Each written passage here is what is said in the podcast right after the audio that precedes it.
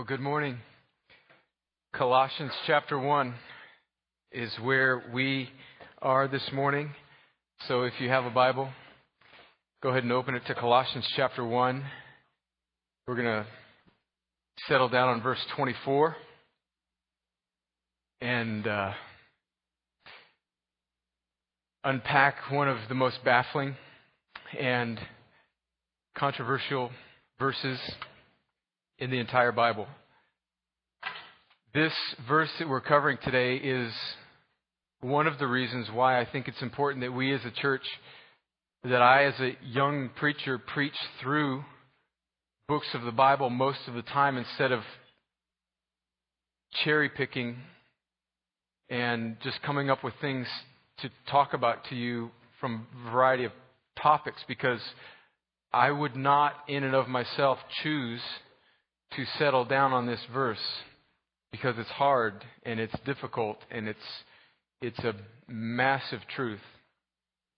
But we operate on a premise here, and that premise is the truth of 2 Timothy chapter 3, verses 15, 16, and 17, that says that the Word of God is breathed out by God, and it's profitable for teaching and training and reproof and correction, and that it equips us and it makes us into people that are useful for God. So this is a massive truth today.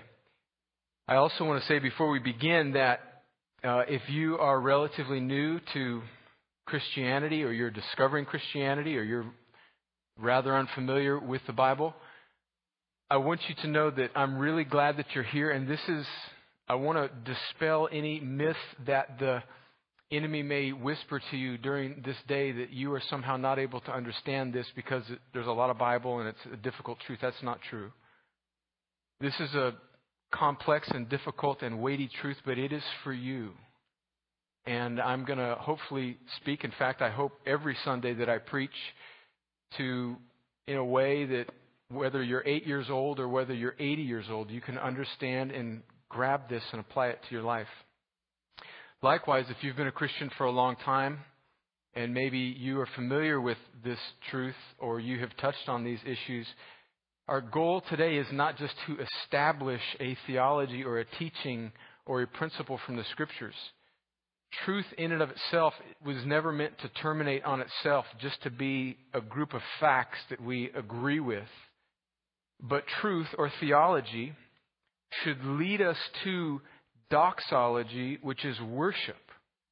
And so the whole aim of today is that we would see and savor Jesus more clearly, and then worship him more robustly and serve him more fervently.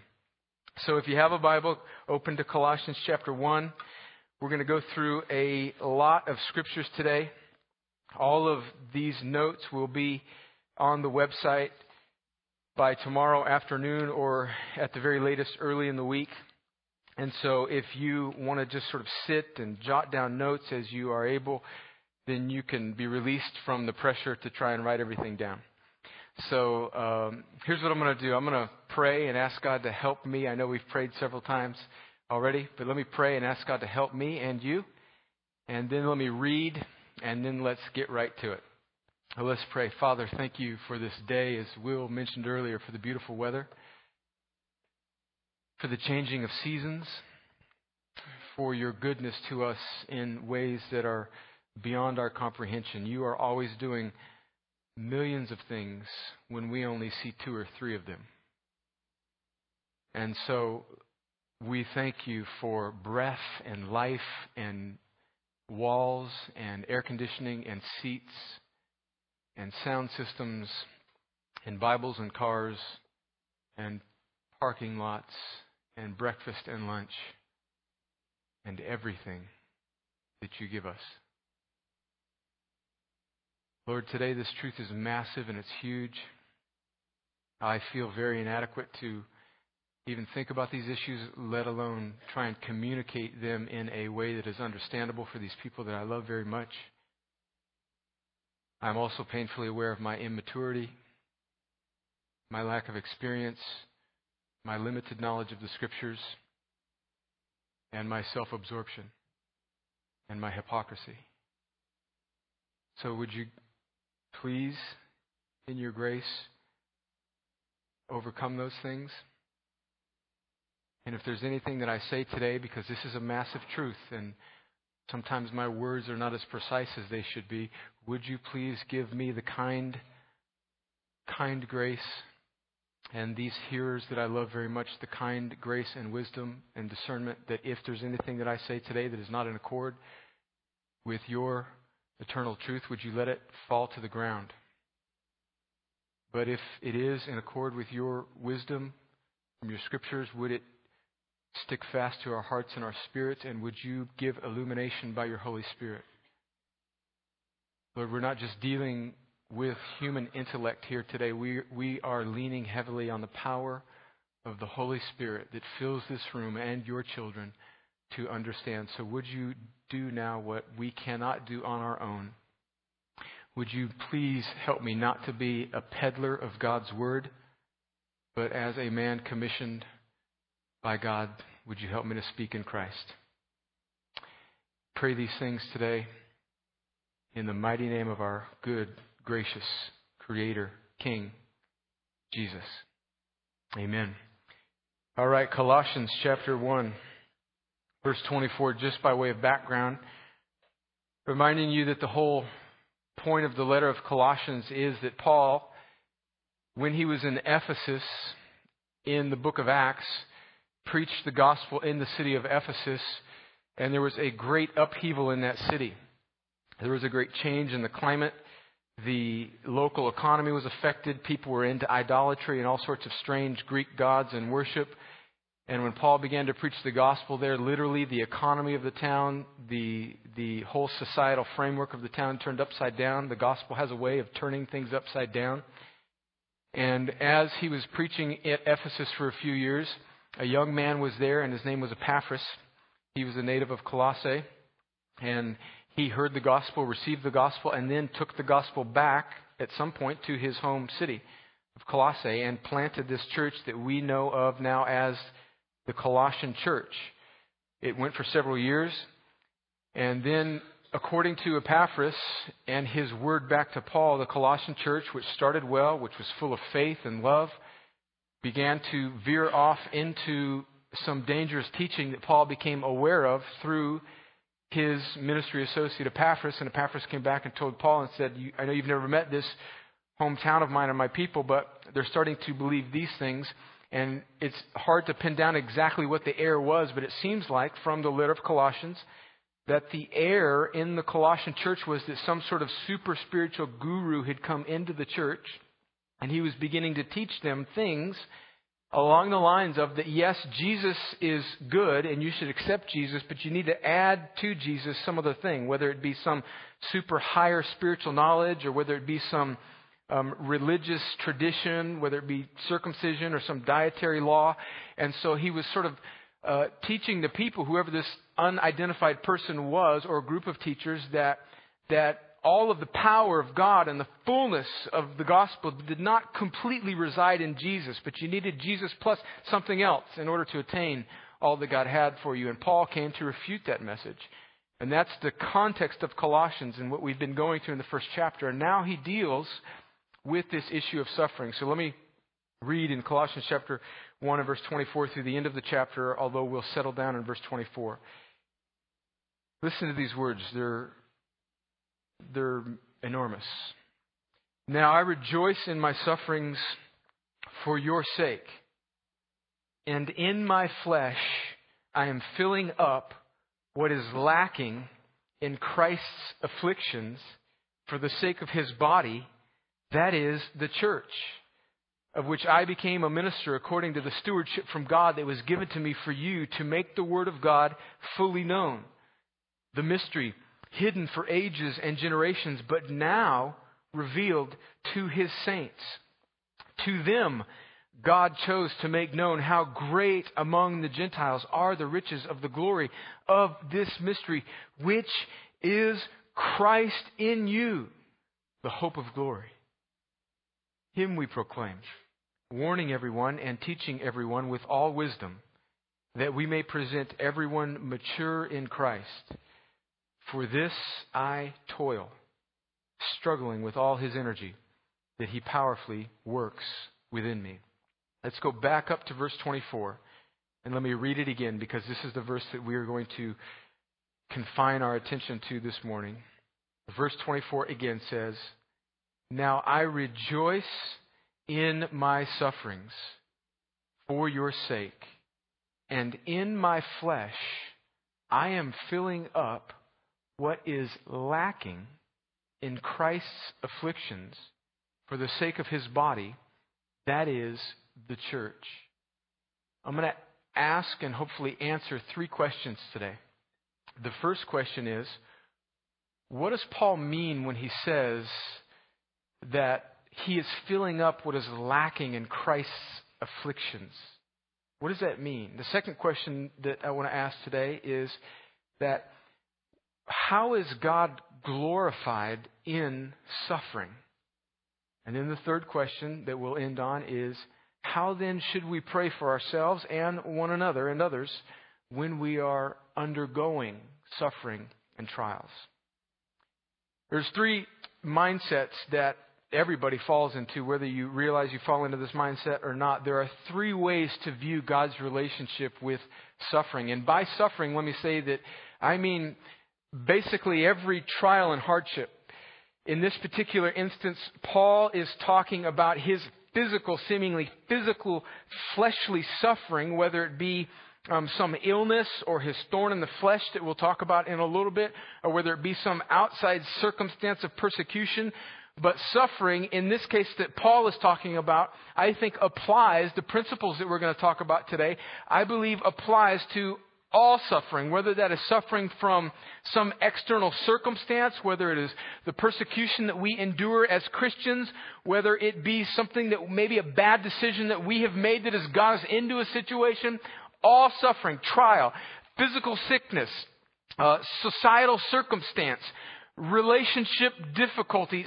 Suffering is a huge category. And so there is then three categories from which we can draw and view God's relationship with suffering. The first is that God is vindictive. And this is the way a lot of the world views it subconsciously. It's like, you know, God is going to get you for what you did. We all, even many Christians who love Jesus and are going to heaven, sort of subconsciously operate on this premise that, you know, if I have a bad day, that later on in that day, you know, I'm going to have something bad happen to me because I did something bad. That is karma. That's not biblical. Now, certainly there are consequences for our actions, but God is a God of grace. And if God gave us, you know, tit for tat, everything that we did, if we put all of our little bad deeds in a pile and God was to tic-tac-toe it and give us what we deserve for every good thing, we would, none of us, friends, would stand a chance. So although there are consequences and although there are laws that God has set up to govern the way things work in the universe, God is not a vindictive, punishing God. That's karma. That's not Bible. Secondly, there is the notion that God is somehow limited, that God is in this cosmic battle with the forces of evil. Think Luke Skywalker and Darth Vader. And that we kind of have to wait until the 6th episode to see who finally wins. And sometimes, if God's people pray enough and do enough good things and fast enough, and certainly prayer is a vital part of it, and God uses prayer, and we're going to talk about it at the end. But sometimes God wins, and sometimes God loses, depending on who is more powerful in that circumstance. That is not biblical. That is the mistaken notion of a worldview that is called dualism, meaning that there's these dual powers that are basically equal, and depending on who has the ball or who has the better quarterback at the time, or more faith or less faith, wins. That's not biblical. That's dualism. And the third category, which I believe is utterly biblical, is that God is sovereign. The problem with this, and the reason why it's difficult for us to grasp, is because there's a tremendous amount of mystery involved in this particular view. The Bible says in 1 Corinthians 13 that we see through a mirror or a glass dimly. There are just some things that we do not know at this point in our existence. And one of them is how God can be sovereign and providentially in control of all things and somehow work all things together for the good of his people and his glory. How can God be in control of everything and still be good? That, from this perspective of our life, is a mystery which we cannot fully answer, but it's biblical. And so we're operating off of this third world view that God is sovereign. So let's get to question number one. What does it mean that God, what does it mean, what does Paul mean when he says that in his suffering he is filling up what is lacking in Christ's afflictions? Now this is a, let me step back before I answer this question and say, this is a perfect example of a scripture that if you read it in isolation, you could come up with some pretty goofy and incorrect theology. Because let's just take this verse in a vacuum. Let's just take this verse as the only verse that we're dealing with right now. And if this was the only verse that talked about Christ's suffering and Christ's afflictions, we could probably deduce that there's something lacking in what Christ did on the cross. Because it clearly says here, he says that I am filling up what is lacking in Christ's affliction. But this is a perfect example that when you are interpreting the Bible or you're reading the Bible, you have to read it in a greater context than just individual verses. And so when you're reading a difficult verse like this that makes you scratch your head and say, wait a minute, I know that is the cross insufficient? Is what Jesus did for us insufficient? Does something need to be added to it? Like, do I need to suffer a little bit more in order to make Jesus' suffering complete? That can't be so. And so what you have to do is expand that verse with concentric circles. You have to think about the paragraph that it's in, then the chapter of the Bible that it's in, then the book of the Bible that it's in, then the whole New Testament and the whole Old Testament and the whole Bible as a whole. And within that very chapter, we find that that verse can't be true if we take it just in isolation, meaning that Christ is somehow lacking, that truth can't be true from that verse, because in that very same chapter, it says something different from that mistaken, isolated view of this passage. For example, in Colossians chapter 1, verse 13, it says, he has delivered us, past tense, it's over. He has delivered us from the domain of darkness and transferred us to the kingdom of his beloved Son. There's nothing lacking. It's happened. It's done. Just a couple verses up before verse 24, Paul says in verse 19 and 20, he says, for in him all the fullness of God was pleased to dwell, and through him to reconcile to himself all things. And then he says in verse 22, he has now reconciled in his body of flesh by his death. He's done it. It's past tense. Christ's work on the cross is sufficient. And that's just within that same chapter. There is a context of truth that tells you that what Paul is saying there means something other than what it appears to say individually as a verse. Are you tracking with me? Give me a north-south. Anybody with me? All right. And just to settle it, and we could spend all day just unpacking the sufficiency and the completeness of Christ's work on the cross, but just to settle it outside of Colossians, Hebrews 10 verse 14 says that he has perfected for all time those who are being made holy or being sanctified. So Christ's work on the cross is sufficient. What he did on the cross saves. Nothing needs to be added to it. By grace alone, we are saved through faith in Christ. And so Paul cannot be saying that he needed to go through some suffering or we need to do some work in order to make Christ's affliction effective. So what does he mean? What I think Paul is saying here is that Christ's afflictions are lacking in the sense that the infinite value of what Jesus did on the cross for all mankind is not, listen to me carefully now, is not yet known and treasured throughout the whole world. In other words, his suffering on the cross is still hidden to many people. They have not yet heard. They have not had the gospel proclaimed. They have not yet seen and savored and either embraced or rejected the suffering King of all creation on the cross. And so what Paul is saying here is that it is God's intention to reveal the mystery and the power of Christ's affliction for the sake of human sin by advancing the proclamation of the gospel through his people, in this case Paul and us, by our suffering, by the way we endure a broken world, that through us the gospel, which is complete on the cross, is then communicated, and the only thing that lacks is the preaching of the gospel that continues throughout all the ages. Here's why I think that interpretation is true. Just one book over in Philippians chapter 2, if you have your Bible, you can flip over there to Philippians chapter 2. Paul is talking about Epaphroditus, not our Epaphras from Colossians, but another guy with an even cooler name, Epaphroditus. And Epaphroditus was Paul's ministry associate, and he was a representative between Paul and the Philippian church. And Paul, at this particular juncture of his ministry, is towards the end of his ministry when he's writing to the Philippian church, and he is in prison, in kind of halfway house type prison, in house arrest in Rome. And in the way the Roman prisons did their deal, it wasn't a taxpayer, it wasn't like federally funded or state funded prisons like it is in our day.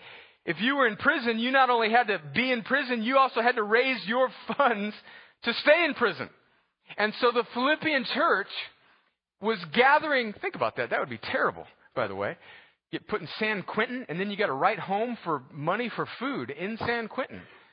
Might not be a bad thing for us to do, but anyway, Paul has written to the Philippian church. He has this wonderful relationship with them because he planted that church, and they have taken up a love offering, a financial love offering, and they have sent it with Epaphroditus to Paul so that he could buy food.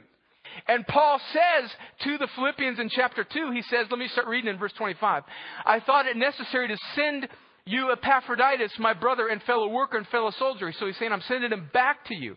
He was your messenger and minister to my need, for he has been longing for you all and has been distressed because you heard that he was ill. Verse 27, indeed he was ill, near to death, but God had mercy on him, and not only on him, but also on me, lest I should have sorrow upon sorrow. Listen, this is the important part now. Verse 28. I am the more eager to send him, therefore, that you may rejoice at seeing him again, and that I may be less anxious. So receive him in the Lord with all joy, and honor such men. Verse 30, listen, for he nearly died for the work of Christ. This is going to sound familiar. Risking his life to complete what was lacking in your service to me. Almost the same phrase that we read in Colossians, remember, about how Christ's afflictions were lacking. And so what Paul is saying is that Epaphroditus became your messenger. He became the carrier of your complete offering for me. So your offering was collected in Macedonia or Philippi, and it was complete. It was sufficient. It had all that it needed to have in order to supply my need, but it had to be carried to me, and the carrier, the one who completed the only thing that was lacking in your offering, the fact that it needed to be carried to me, was this guy named Epaphroditus. And that's the same logic that Paul is saying in Colossians chapter 1 and verse 24. Not that what happened on the cross was incomplete. Just like the Philippian offering, it was complete. It was all that Paul needed for his sustenance. But he needed Epaphroditus to carry it to him. Christ's sacrifice on the cross is complete. And now what Paul is saying is that God in his sovereign providence has intended for his people now to, not because Christ is incomplete in any way, but now to carry the message of the complete offering of Jesus on the cross through the ages. How? Through suffering and affliction. So that brings us to question number 2. How does suffering glorify God? How does suffering glorify God? 4 reasons I believe are clear in the scriptures. I'm sure there are many more. Number 1, suffering glorifies God because it strengthens our faith and increases our holiness. Listen to the scripture out of Hebrews chapter 12. It is for discipline that you have to endure. God is treating you as sons. For what son is there whom his father does not discipline? And that word discipline here in the 12th chapter of Hebrews has in view more than just God chastening you or, correcting you. It has in view, especially in the whole context of Hebrews, the difficulty and the trial and the persecution and the suffering that the Hebrew church was undergoing at the hands of the Roman Empire. And Paul, or not, whoever the writer is of Hebrews, maybe Paul, is making the point here that all of this that you are going through is the discipline of the Lord, and it is proof that God is treating you as a son. Verse 8, if you are left without discipline in which all have participated, then you are illegitimate children and not sons. Besides this, we have had earthly fathers who disciplined us and we respected them. Shall we not much more be subject to the Father of spirits and live? For they disciplined us for a short time as it seemed best to them, but he disciplines us for our good. And he disciplines us through even the suffering and the affliction, regardless of the genesis or the origin of that suffering. He uses it for our good that we may share. Listen to this now. So this suffering, this discipline, this trial, whatever it is so that, verse 10 there, that we may share his holiness. For the moment, all disciplines seem painful rather than pleasant, but later it yields the peaceful fruit of righteousness to those who have been trained by it. Therefore, lift your drooping hands and strengthen your weak knees and make straight paths for your feet so that what is lame may not be put out of joint, but rather be healed. Strive for peace with everyone and for holiness, without which no one will see the Lord. So the first way that suffering serves to glorify God is it does something in us. It produces eternal characteristics in us. James chapter 1, I don't have it on the screen or in my notes, but many of you are familiar with them. I'm sure with that verse that the testing of our faith, the trials, temptations produces in us patience, virtue, the character of God. The suffering strengthens our faith and increases our holiness. Secondly, and this is so important, it forces us to rely on God and not ourselves. It forces us to rely on God. Suffering does. It forces us to rely on God and not ourselves. Listen to this verse.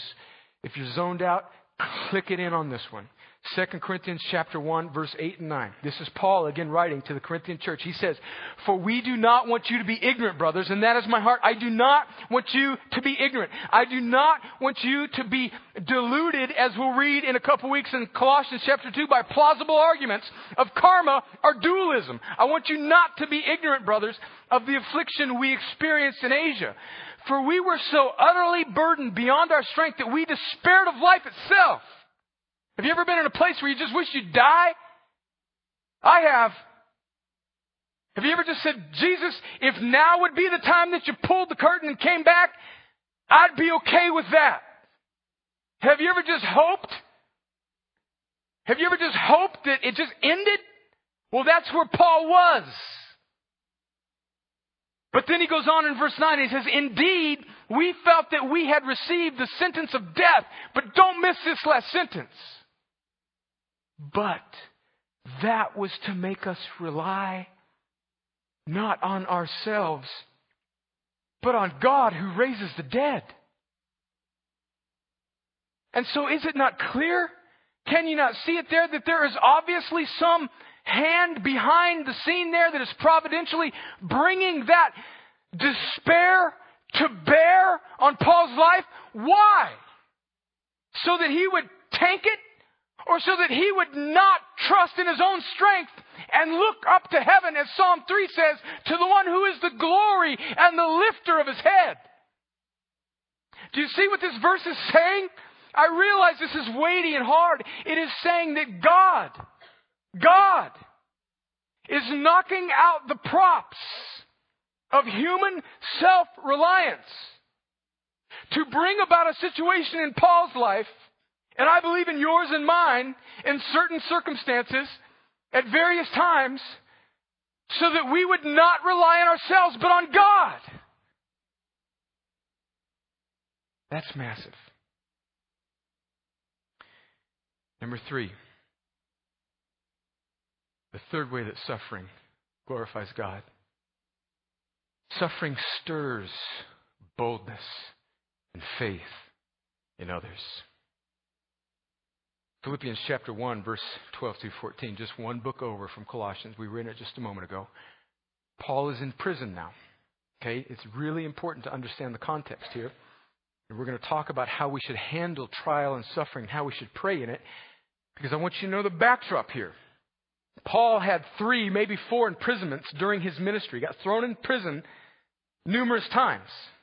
One time in Acts chapter 16, while he was in the process of planting the church at Philippi, the very church that he now is writing to, he and Silas broke out their hymnal and started to sing, and God miraculously busted them out of prison.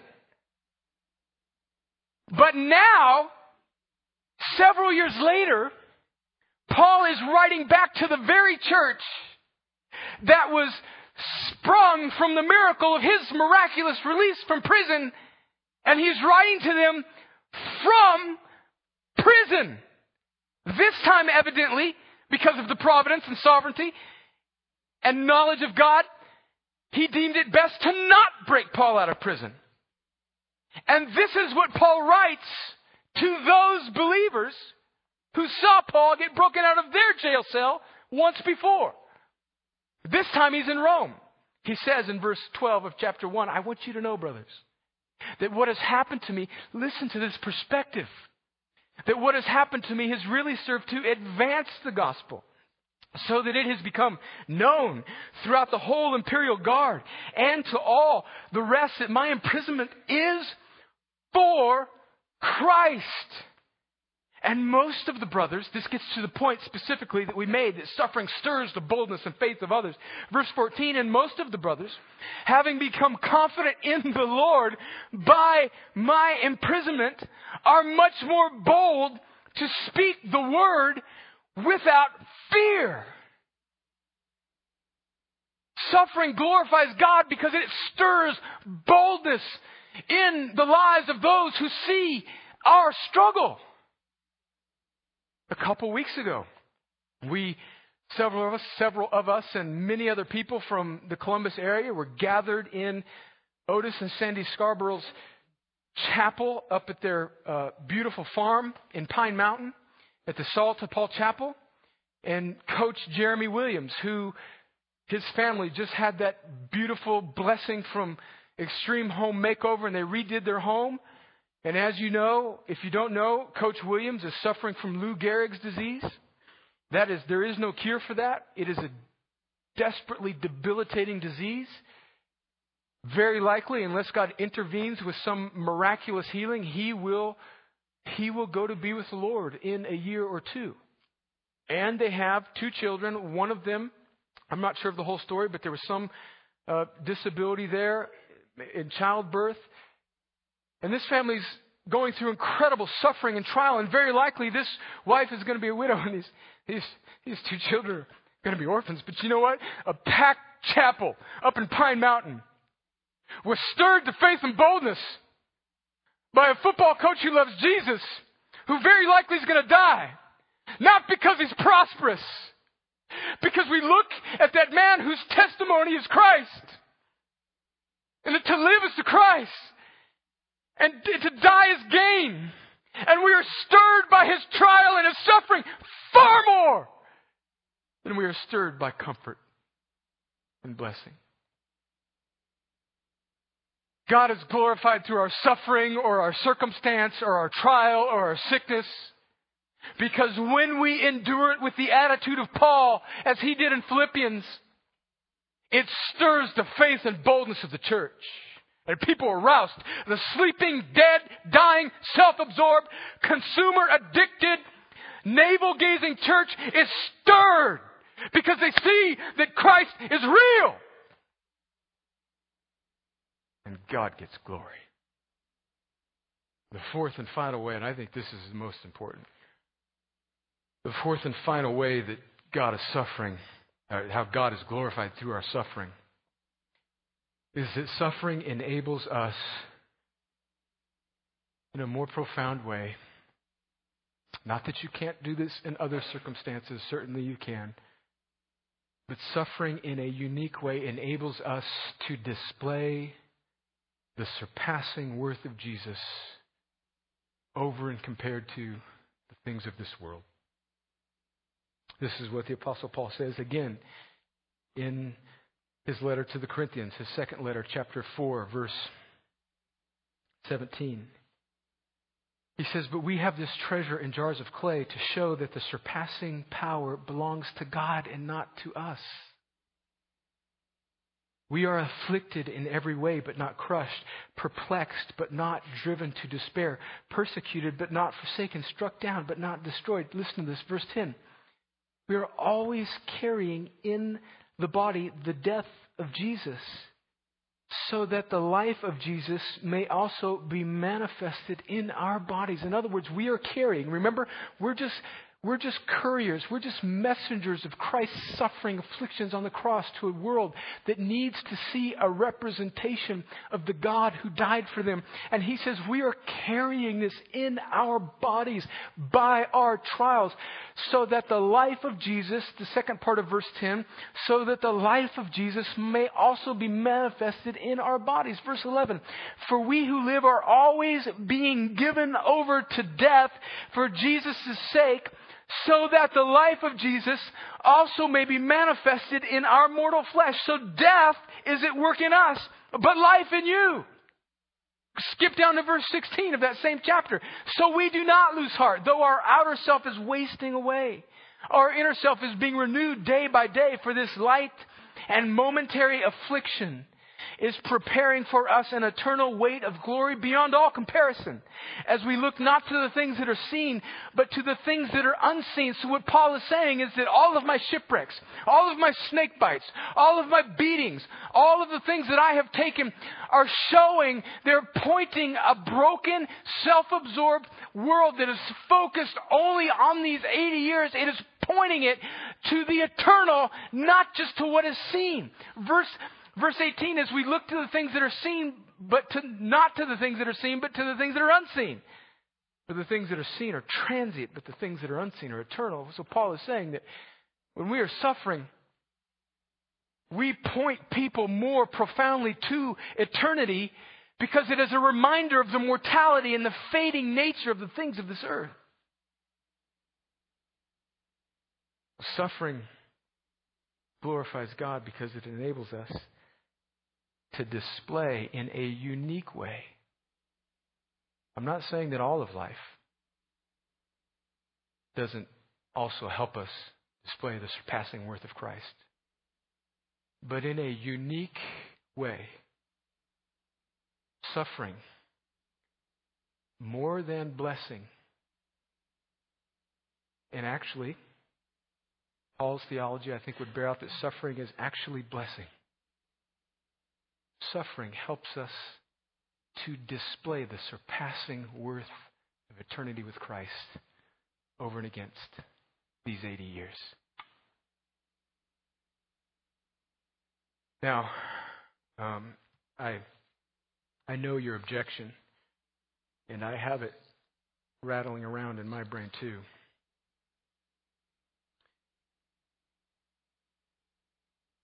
But before I get to that, let me read this quote.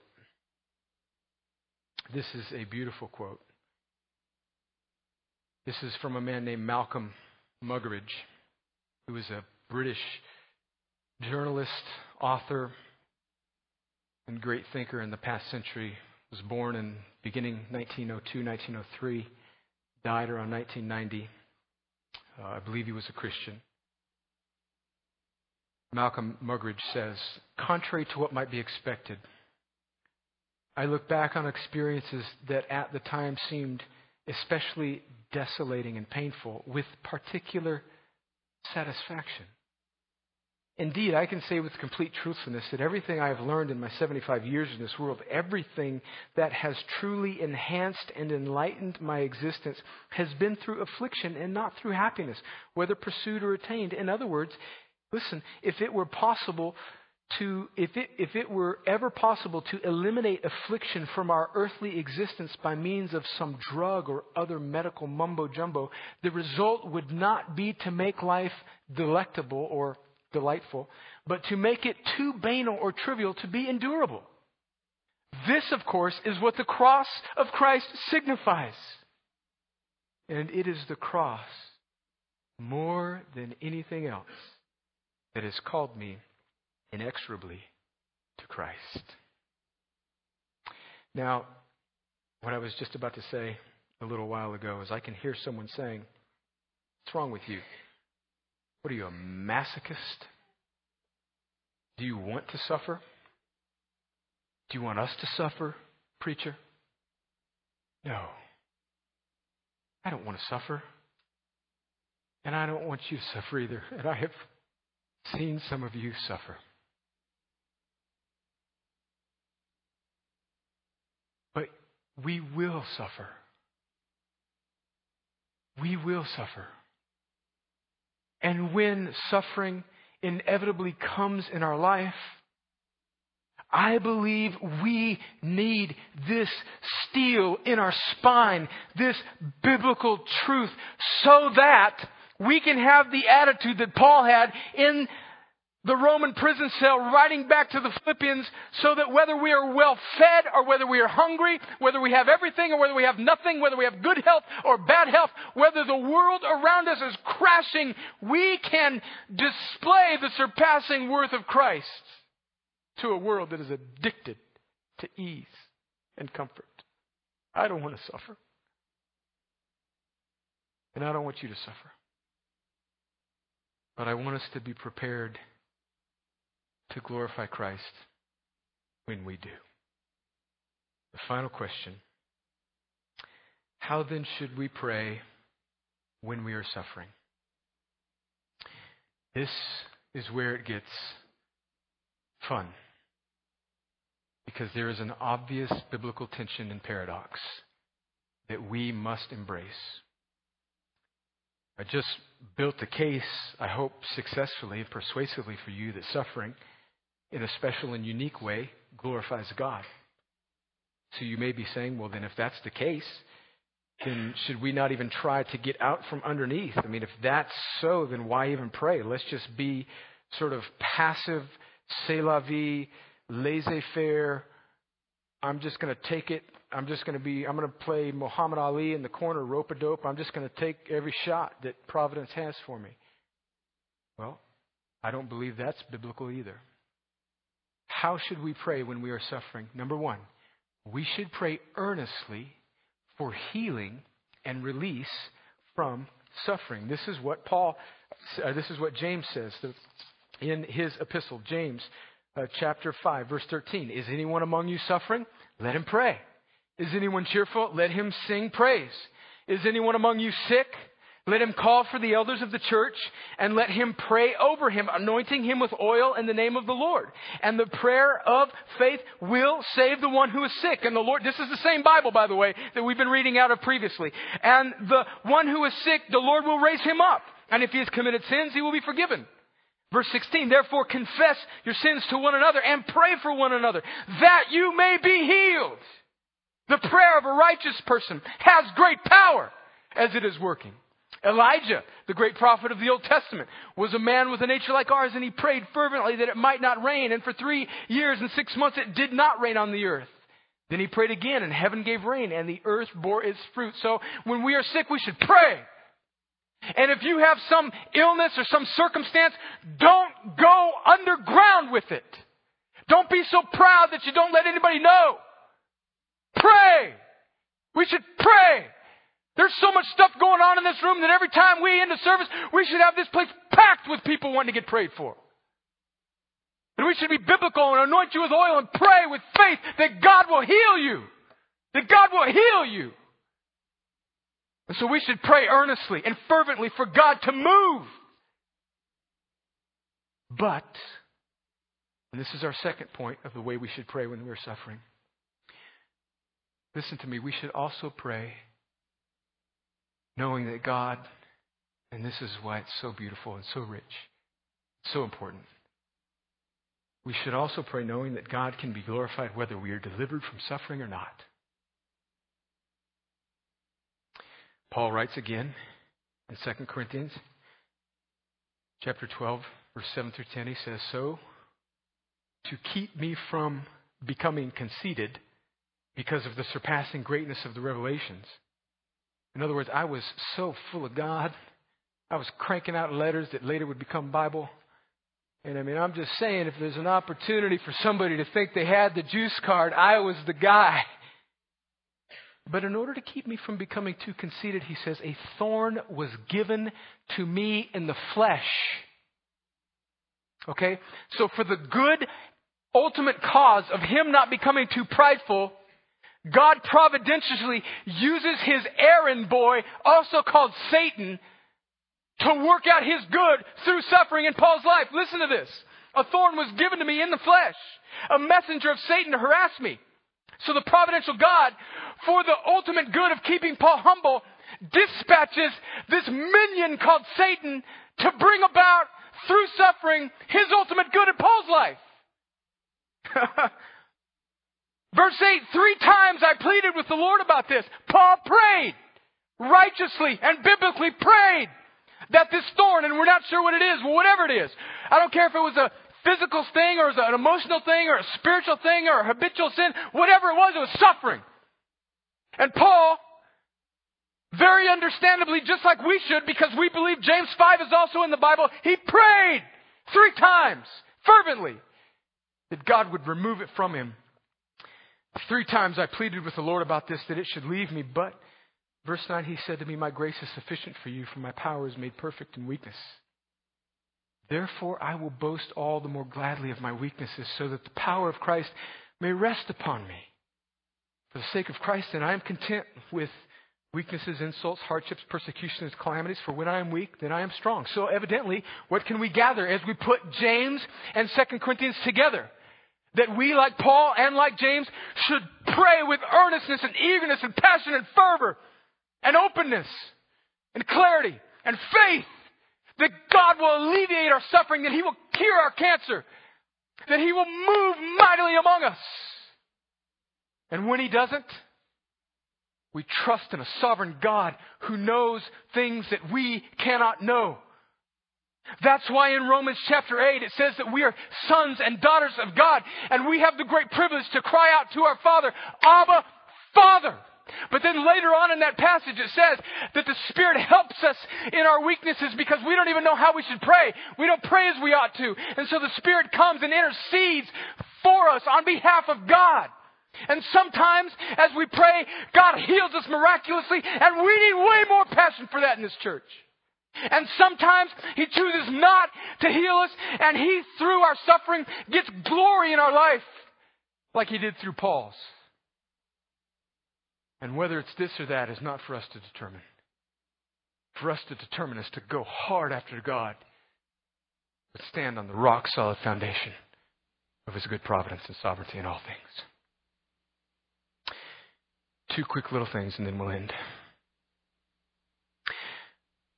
Sometimes we hear in the church, and I want to be very delicate and gentle and pastoral in this. We hear these phrases where people will say things, and it's a well-meaning phrase. In fact, I've even said things like this before. We'll say things about sickness,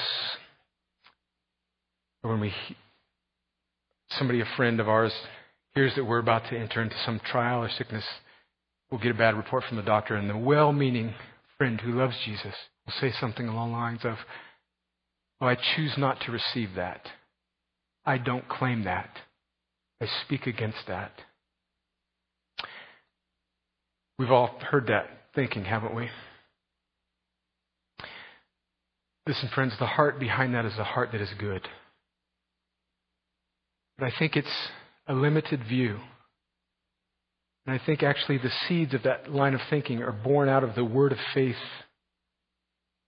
health and wealth gospel that took fervor in the 50s and 60s and 70s in America. And although I believe that God tells us in the Bible that our tongue and our confession should be positive, I don't believe that he has limited himself so that by what we confess or don't confess either comes or does not come to us. Our confession should be one of faith. And we should realize, like Job realized in Job chapter 2, when his wife told him after he lost everything, just curse God and die. And he says, wait a minute, woman. We've received blessing from God. Shall we not also receive this? And the word used there is disaster. And so I appreciate the heart of people that come from that sliver of Christianity, of which I love and I'm a part of, but I think can ultimately be very limited in its view of God's sovereignty and suffering. Nothing that hits us does not first pass through the hands of a sovereign, good, and gracious God. And when it hits us, or before we see it coming on, we have every right to pray that God would remove this or divert this. Or if it does, this situation or this sickness, if it does come upon us, we have every right to be passionate in our pursuit of God that he would heal us, because we believe James 5. And we also believe in the common grace of modern medicine and counseling and all sorts of other manners and avenues and streams of healing that God gives. But we also believe that God is sovereign. And sometimes in his good providence, he heals and corrects and alleviates, and sometimes he doesn't. So let's not dice up. Let's not play the game. Should I pray? Shouldn't I pray? Let's always pray. But in our posture of prayer and faith, let's have more faith in the hope of eternity than in the answered prayer. Because if somebody has cancer and we pray for them that they get healed of cancer and they get healed, guess what? In another 40 or 50 years, they're still going to die. And so what's our hope then? Is our hope here just in this life? Paul says in 1 Corinthians 15 verse 19 that if in this life only we have hoped in Christ, we are to be pitied among all people. So let's pray for the things here and now, but let's pray with an eternal posture that God is sovereign and he works all things for his good, even suffering.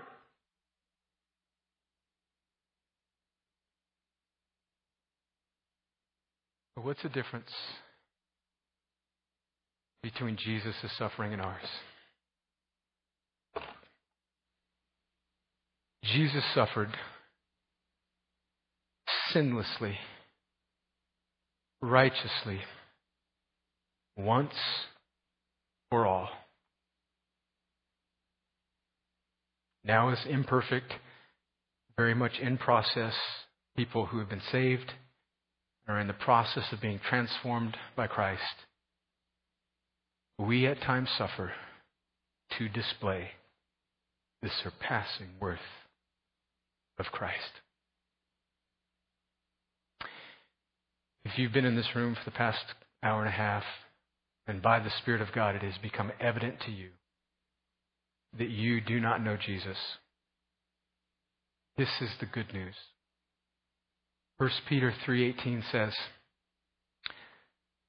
that Christ suffered once for sins, the righteous for the unrighteous, that he might bring us to God. He put to death in the flesh, but made alive in the Spirit.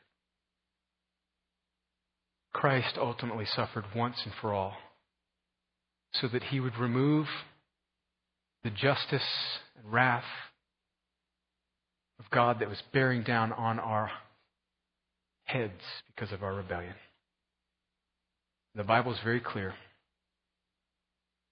that if you do not repent and believe and trust in what Jesus did once and for all in his suffering, that you and whoever else does not repent and believe will ultimately suffer for an eternity. So you're hearing the good news, the gospel. Repent and believe and trust in Jesus' suffering. I beg of you, my friend. I beg of you. You can do that in just a moment. We're going to receive communion. What you do is you repent. You turn from self-reliance. You turn from self-righteousness and the view that someday you're going to be okay with God because you lived a relatively good life. That is not going to make it. You repent and trust in Jesus by faith. You say, Christ, I don't understand it all, but forgive me my sins. Come now, make me your child. He will be good and faithful to do that. You can do that just as I'm praying here in just a moment, and I invite you to do that.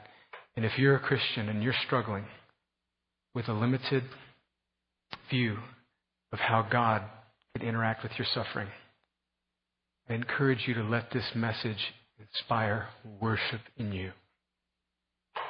We're going to come around this table and we're going to take little pieces of bread and juice, and we're going to remember the suffering of Christ for us. And it should cause us to worship. Let's pray. And Father, as we prepare to receive communion, I pray that my words would hit our hearts like an arrow, not because of my wisdom, but because